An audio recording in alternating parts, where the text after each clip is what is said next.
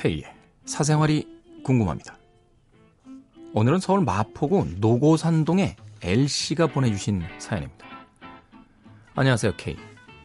그 사람과 저 소개로 만났지만 나이 차이가 10살 차이가 납니다. 저는 27살이고요. 그분은 37살. 그분은 결혼 정년기시죠. 그렇지만 저와는 미안해서 그런지 나이 차이 때문인지 서로 연락하면서 결혼에 대한 이야기는 전혀 한 적이 없어요. 제 입으로 이런 말하기 그렇지만 사람들이 저를 말하기를 엄친딸이라고 해요. 자기 입으로 그런 말 하시는 게 좀 그렇죠. 네. 어찌됐건 그 때문에 제가 엄친딸인 거 어느 정도 인식을 하게 됐습니다. 그분이 소개해 준 분에게 제 스펙 좋다고 빠지는 거 없다고 전하시고 저에게도 빠지는 게 없는데 하면서 좀 미안해하는 눈치더라고요. 다른 사람에겐 김구라 씨 같은 독소를 날리지만 저에게는 못하겠다고 하고요. 대화를 할 때면 긴장을 하면서 대화한다고 하고 주눅이 든다고 하더군요. 어느 면에서 그런진 모르겠습니다만 그분은 결혼 정년기죠. 저는 아직 급할 나이는 아니고요. 나이 때문에 그런 건지 경제적인 부분이나 다른 부분에서 그런 건지도 모르겠어요. 그분이 저에 대해 열등감이나 피해의식이 좀 있으신 듯하고 뭐 아무튼 약속을 정해야 하는데 시간이 잘 맞지 않고 서로 회사 일로 많이 바쁘기도 했고요.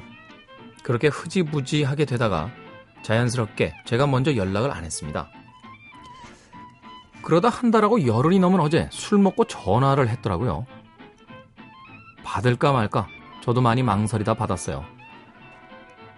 그분이 하는 말이 잘 지냈냐고 왜 맨날 날짜 준대놓고 날짜를 안 주냐 라는 식으로 시작해 자기 회사에 관한 이야기를 쭉 하더라고요.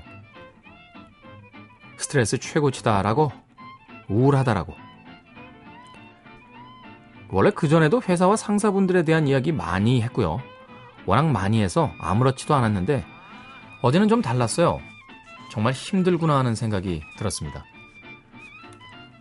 이렇게 전화해서 넋두리 하소연하는 건 미안하다고 뜬금없이 고맙다고 제가 뭐가 고맙냐고 하니까 그냥 자기가 그런 감정을 느낀대요. 사실 연락해 올 줄 몰랐거든요. 자존심이 센 사람이라.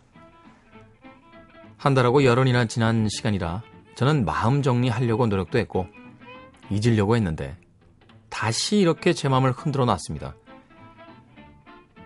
못 만난 아쉬움에 연락을 한 건지 정말 제가 약속 날짜를 줄 날을 기다린 건지 뭔지 이 남자의 심리를 도통 모르겠어요. 참고로 이분은 자기 감정을 평소에 전혀 잘 드러내지 않으시고요. 술을 K처럼 즐기셔서 술을 마시면 표현을 하곤 하세요. 어제 같은 경우도 술 먹고 제가 생각이 난 건지 언제부터 제가 이렇게 술의 아이콘이 됐는지 네. 조언을 듣고자 제 상황을 좀 디테일하게 나열을 해봤습니다. 무슨 심리로 저한테 전화를 걸어 저런 하소연을 하고 요즘 우울하다는 자기 이야기를 하고 그런 걸까요? 이렇게 연락 안 하는 텀이 사실 몇 번이나 있었거든요. 그럴 때마다 제가 못 잊어서 한 번 했을 때도 있었지만 이번엔 확실히 하기 위해서 연락을 안 한 거였는데 전혀 예상치 못하고 먼저 전화를 해왔네요. 만나자고요. 이제는 만남 장소와 시간이 먼저가 아니라 저희 회사 앞으로 가면 되냐고 단도직입적으로 묻습니다. 그러고 끊으면서 자기가 다시 전화하겠다고 하고요. 제가 톡톡을 거의 안 하는데 저대로 톡톡 좀 꼭 하라고 하고요. 그리고 오늘 톡톡으로 아침 인사를 하더라고요. 사실 이것도 어제 술 먹고 이야기한 거 쑥스러울까봐 안 올 줄 알았는데 와서 기분이 좋다고 해야 하는지 사실 그분도 한 달이 넘는 시간 동안 저를 잊은 줄 알았거든요. 그런데 안 잊었다는 마음에 한켠에는 기쁘기도 하고 다른 사람 안 생겼다는 안도감도 듣고 안도감도 들고 정말 복잡 미묘합니다. 에휴 연애라는 건 너무 어려운데 K 답변 좀 해주세요. A4 용지 두 장에 걸쳐서 장황한 이야기를 보내주셨는데요. 저는 이, 이 이야기 속에서 뭐가 문제인지 모르겠네요. 그러니까 그분도 전화를 걸어와서 마음이 있다는 걸 밝히신 거고, 지금 L씨도 마음이 있으셔서 지금 그러신 거잖아요. 그런데 이제 결혼 얘기를 잘 안 하고 이러니까 10살 차이가 나서 그분도 약간 이게 좀 민망한 것 같고, 응? 이 가만히 보니까 두 분이 스킨십이 없어서 스킨십. 이게요. 늦은 시간이니까 예.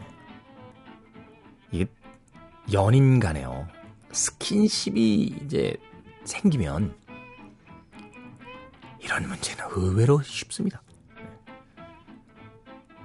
서로 뭐 처음엔 좀 어색하겠죠. 어색한데 스킨십이라는 게 그 어색함을 이렇게 허물어 주잖아요. 사람들이 이렇게 남녀가 걸어갈 때요. 뒤에서 쫓아가면서 보면 저분들이 오늘 처음 만난 건지 만난 지 1년쯤 된 건지 다 압니다. 왜? 스킨십으로. 최근에는 남자 뒷주머니에다 손 넣고 다니는 여자도 있더만. 응? 야 그런 거 한번 해봤어야 되는데. 어찌됐건. 좀 사귄 지도 되신 것 같은데, 음. 이번에 한번 슬쩍 술을 즐기신다니, 슬쩍, 살짝, 스킨십을 좀 거기까지, 네, 거기까지만 말씀드리겠습니다. 참고 삼아 이야기 드리면, 네. 저는 예전에 연애할 때 생각해 보니까, 스킨십이 되면서 다 됩니다. 다. 말도 술술 나오고. 아, 돌아가고 싶다.